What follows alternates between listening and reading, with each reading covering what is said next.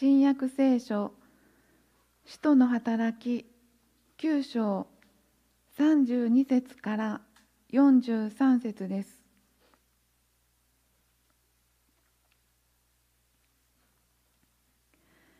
さてペテロがあらゆるところを巡回していた時のことであった彼はリダに住む生徒たちのところにも下っていったそこで彼はアイネアという名で8年間床についている人に出会った。彼は中部であった。ペテロは彼に言った。アイネアイエス・キリストがあなたを癒してくださいます。立ち上がりなさい。そして自分で床を整えなさい。すると彼は直ちに立ち上がった。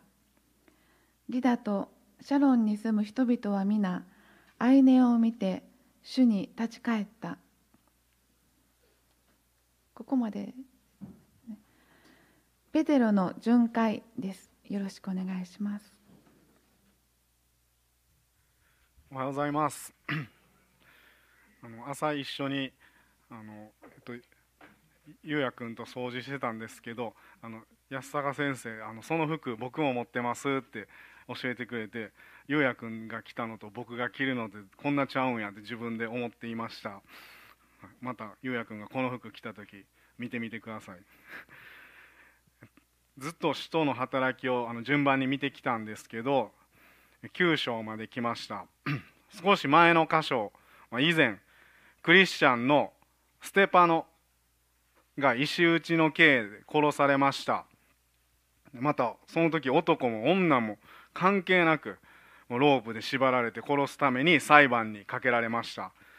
そんな迫害が起きたのでクリスチャンたちはエルサレムにいるクリスチャンたちは逃げろって殺されるってなってあちこちへ逃げていきました。散らされてしまった。写真があるんですけどもこういう感じでもうこの矢印らへんにこう散らばっていったんです。エルサレムからヨッパっていうところは、まあ、現在のテルアテルアビブヨッパ市っていうヨッパシティっていうところなんですけど、えっと、どこやここ。そこへ向かうあの道の途中にあるルダっていうところはあの今国際空港の近くらしいです。にまあ、ここら辺に逃れていたクリスチャンがいました。ペテロはその人たちを励ますためにあ巡回行ったんです。で33節。そこで彼はアイネアという名で8年間床についている人に出会った。彼は中部であった。中部の人アイネアがいました。脳卒中の後遺症に8年間寝たきりで苦しんでいた人です。8年間という言葉は8歳の時からとも訳せるそうです。今はリハビリの仕方とかが研究されていますが当時は半身不随言語障害が起こると寝たきりになってじっとしている時間が長すぎて筋肉が萎縮して動けなくなった人が多かったのかもしれません。アイネアはまあアイネアはもう自分でこう立ち上がることは不可能に近いと思っていたはずです。いつも家族がこう敷物を敷いて寝る準備をしてあげたり食事の介護をしていたんだと思います。自分では何もできない。経済的にもこの病気のことで使ってしまって貧しかったんじゃないかと言われています。もしかしたらアイネアはあの人いいなってあの人健康で歩けていいなってこう寝ながらもう足見て、まあ、砂煙とかもうそういう状態でこう思ってたかもしれません。そんな時に34節ペテロは彼に言った「アイネアイエス・キリストがあなたを癒してくださいます。立ち上がりなさい。そして自分で床の床を整えなさい。すると彼は直ちに立ち上がった。大切なことはイエス・キリストがあなたを癒してくださいます。です。イエス・キリストが。ペテロはイエス様が歩けない人を癒したり目の見えない人を癒したり長い間病気で苦しんでいる人を癒したり死人をよみがえらせたりしたのを間近で見てきた人です。実際に死んだ人命を復活させるっていうのを見せてくださいました。ただ体の健康のためだけじゃなくてこれこれからの人生どう生きていったらいいか分からなくてこう諦めてたもう俺なんかって私なんかって思ってた人の人生を復活させてくださったんです。ペテロはイエス様が癒してくださる。自分じゃないイエス様がと信じていたんです。だからイエス様が祈ったようにあのお方が歩まれたようにそうしようって心に決めていたと思います。今は目に見えないんですけど生きて働いてくださっているって受け取っていたことが分かります。アイネアにとってまるでもう死んでいたようなもう諦めていたような人生だったのかもしれません。その状態からもう復活してほしかったんです。立ち上がってほしかった。だからペテロはイエス様によって立ち上がりなさい。でギリシャ語はἀνίστημι ἀνίστημι か。ἀνίστημι って言います。復活っていう意味の言葉です。立ち上がりなさい。復活しなさいって。新約聖書でこの言葉108回使われています。でこの使徒の働きで45回も使われているそうです。立ち上がるもう自分で床の床を整えるもう自らの意思で立ち上がることが求められている意味の言葉だそうです。日本風に言うたら自分で布団畳みなさいです。自分で畳んで自分で敷いて自動的に復活される癒されるではなくて復活させられるとか癒されるではなくて神様はこちら側の信仰信頼を待ってくださっているんです。だからイエス様は私を信頼してねって言ってくださっているんです。アイネアは直ちに立ち上がったんです。すぐに立ち上がったんです。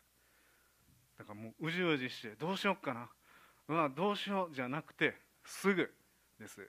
一つ目のポイントは直ちに信頼して立ち上がる。直ちに信頼して立ち上がる。先週あの写真あるんですけど先週あの山辺キリスト教会に行ってきたんです。桜井市にあります奈良の、まあ、呼んでくださって。で単線の JR で一番前の車両しか開かないんですよ。だから降りる時どうしようってなってこう走っていってピーってやったっていう。その駅から、まあ、牧向くという駅があるんですけどそこから歩いて10分8分ぐらいの、まあ、一軒家で、えーまあ、こことあまり変わらないか少し狭いかっていうぐらいで12人15人ぐらいの方が来ておられました。で近所から初めて来られた4名の方がいたんです。で僕はその時、まあ、メッセージ任されていたので、まあ、どうしてもやめれへんかった薬の薬物の話と、まあ、違法に続けてしまってた落書きにこう溺れてたこと。そのことで、まあ、捕まって読んだ聖書の箇所を伝えました。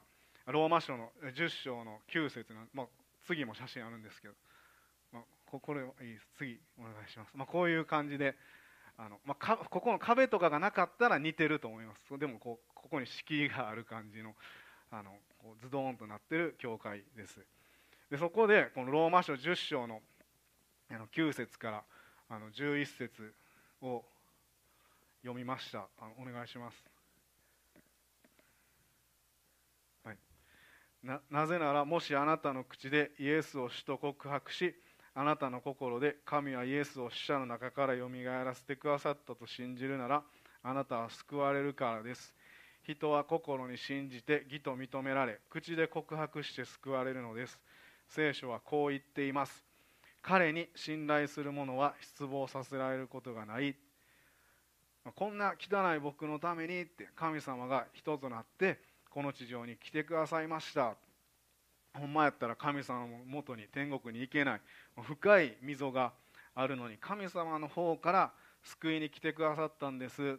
ほんまやったら十字架にかからなあかんのはこの僕やったんです。だけど僕のことを愛してくださってイエス・キリストが身代わりになってくださったんです。このイエス・キリストを信じませんか？この愛を受け取りませんか？今日信じる人は手を挙げてください。あんまり最後手を挙げてくださいとか言わないんですけど4名の方が来てるんで先生にこう言われたからイエス様に信頼して言ってみようと思って今日信じる人は手を挙げてくださいって言ったらシーンってなって 誰も手を挙げなかったんです。で礼拝後3つに分かれて軽食、まあ、ランチ黙食で食べました。で食べ終わった後、まあマスクつけて僕は隣の人に話しかけました「はじめまして」って言って「お近くですか?」って言って「お近くですよ」ってあいここええところですよね。自然どっからでも山見えて後ろローソンありますしね、まあ、教会の後ろローソンなんですよ。でそれでまあそんな喋ってたらその方が「僕何歳に見えます?」ってなんか女性みたいな質問してくんだと思って「あよよ44歳ぐらいですか?」って「いやいやキムタクと同い年やねん」って言って「いや僕キムタクの年齢わからないんですけど」って言って「49歳や」って言って。今年は50吉田先生が2007年に救われたって言うてはったやろって僕もその年に救われてん。実は両親に捨てられて0歳から児童福祉施設で16歳まで育って兄貴とお姉ちゃんも一緒。だから3人でその施設で育ってお父さんもお母さんもどんな顔してたか俺は知らんねんって。しかも兄貴は早くいろんな事情があって死んでしまってん。えー、僕らは天理の施設で面倒を見てもらってだからそのまま天理教の施設教会に行って育ってん。だから神様はいてると思いながら生きてたよ。てけどそこに救いっていうのがなくて曖昧でどうしたら自分はちゃんと生きていけるんやろうと思っててん、まあ、先生みたいに言葉に出して自分のしてきた悪いことなんかよう言わんけどありすぎるわって。僕も一緒や悪かったんです。26歳まで天理教の方のお世話になってそれから奈良県の吉野の方に住み込みで働きに行ってそしてこっちに引っ越してきてそしたら近所に柴原先生山野辺の先生が牧師さんやって出会ったんです。最初の言葉今でも覚えてるわって。向こうの先生が「月きれいですね」って話しかけてきはってん。ってそれから話すようになってん。なんでああなんか喋ってたら牧師さんなんやと思いながら仲良くしてました。ほんでそれから僕は結婚してん。たまたま妻がクリスチャンやって教会に連れて行かれて賛美歌歌った時にあこれが本当の神様や。イエス・キリストやったらずっと悩んでたこの僕を救ってくれる。賛美を聞いてたら急に涙が出てきて教会に行ったその日に信じました。あの時信じてほんまに良かったと思ってますし先生もそうでしょう。今も俺僕幸せなんです。あの時信じてよかったです。先生もでしょう。で何回もそれ言う言うんです。でもめっちゃええ笑顔で話してくれました。でその話が終わった後待ってましたかぐらいで斜め前の方が「先生俺は何歳に見えるって聞いてくるんです。うーんって。68歳ぐらいですかって。80やって。ええー、ってなって。もうほんまに若く見える方やって。めっちゃ若く見えるじゃないですかって言った瞬間マスクこう外し出してニコニコしてから毎回マスクしたんですけど。俺はなって。昔8年間ぐらいあのエホバの証人っていうところにおってなそれは厳しかったぞって。人を誘いまくらなあかんかったしな。守らなあかんかったことがいっぱいあった。俺はな結婚してへんからええけど家族がおった人は大変そうやったぞって。家族を置いてその王国会館っていうところで働かされてなって。それと比べたらここはええ場所や。みんな優しい。神様が救い主。イエス・キリストが優しいわ。もうみんなギスギスしてない。誰でも救われるって教えてくれるしほんで俺はこの前の団地の4号棟に住んでてここが教会でよかったですわって。先生あのもっと学問勉強したらもっとええお話できるようになるから、まあ、これは絶対やって。80歳生きてきたから分かる学問勉強せえって言われてあありがとうございますって言って、まあ、食べ終わると、まあ、すぐにあの近鉄の桜井駅まで送ってもらいました。で電車に乗りながらも、ま、そのおじさんたち2人のことも祈りますけど、初めて来たその女性の方のためにも短く祈りました。どうかあの手挙げてへんかったけど 救われますように。いや今日無理やっても明日いや明日無理やっても近々救われますようにってまあ短く祈ってあの電車乗ったんです。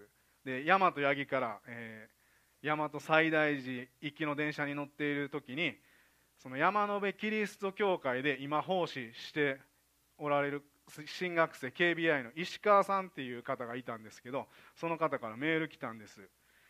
今日はありがとうございましたって。今初めて来られた方2人がイエス様を信じる決心をされましたって。天理教の人とその友達です。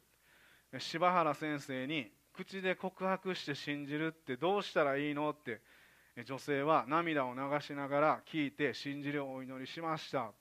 神様のなさることは不思議ですって言って。僕それ読んだ時にうわめっちゃ嬉しいと思って 電車やけど隣の人に話しかけようかなと思ったけど全然おじさんとおじさんやったからまたおじさんとおじさんやと思ったけどまあ話しかけなかったです。でイエス様は初めて来た人の人生を立ち上がらせてくださった。女性の方から口で告白して信じるってどうしたらいいんですかって行動したというか質問したんです。コリント人への手紙の第1の12章3節。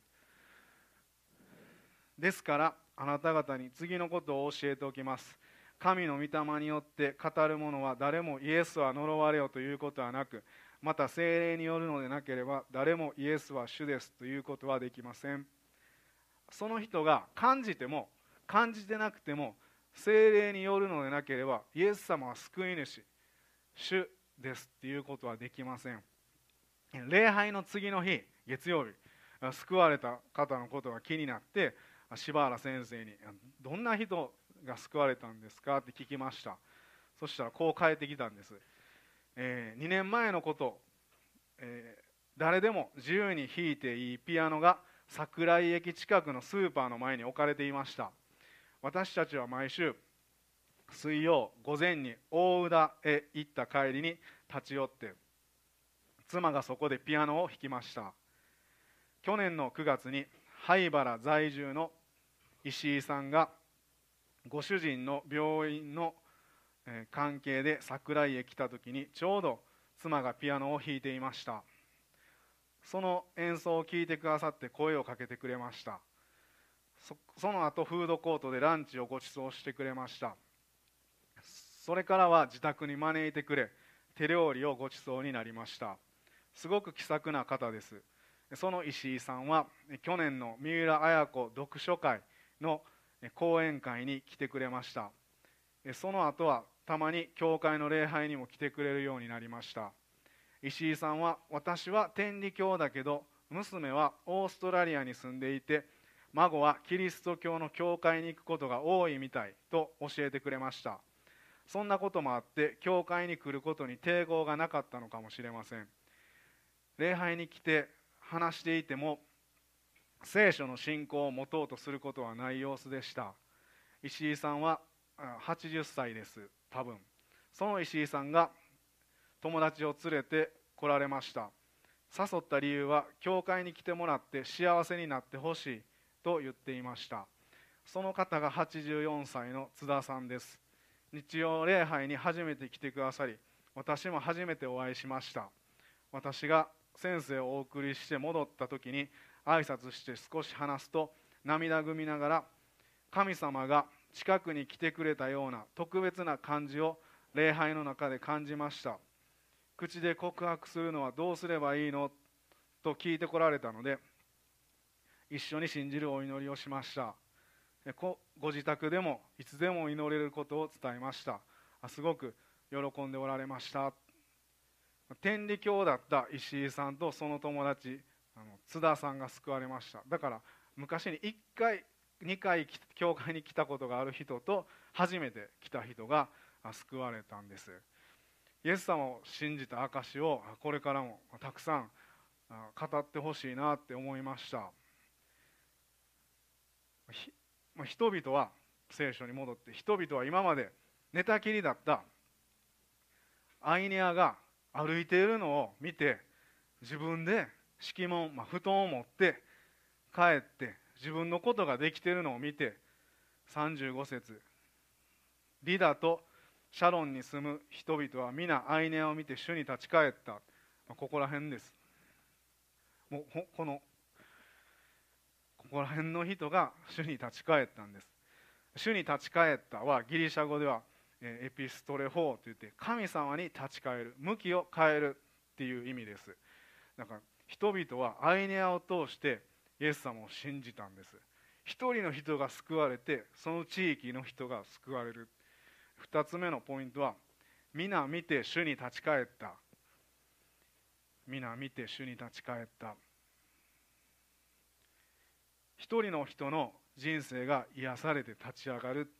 救われるっていうことはすごいことですしインパクトがあるっていうことが分かります。まず自分の中にうわってなってそのうわほんまやっていうのが周りに伝わる。私たちも死んでいたような人生だったのにイエス様によって立ち上がらせてもらいました。で立ち上がらせていただいたこの人生を他の人々が見て聞いてその人たちがイエス様によってまた立ち上がらせてもらって救われていきます。今日一つ目のポイントは直ちに信頼して立ち上がる。すぐに信頼して立ち上がる。二つ目は皆見て主に立ち返った。お祈りします。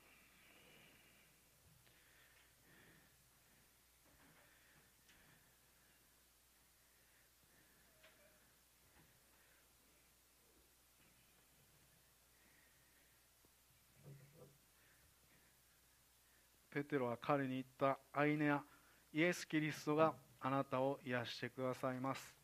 立ち上がりなさい。そして自分の自分で床を整えなさい。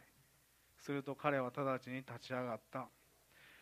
死なる神様人を通してペテロを通してあなたの技が一人の人を救いに導いたことを感謝します。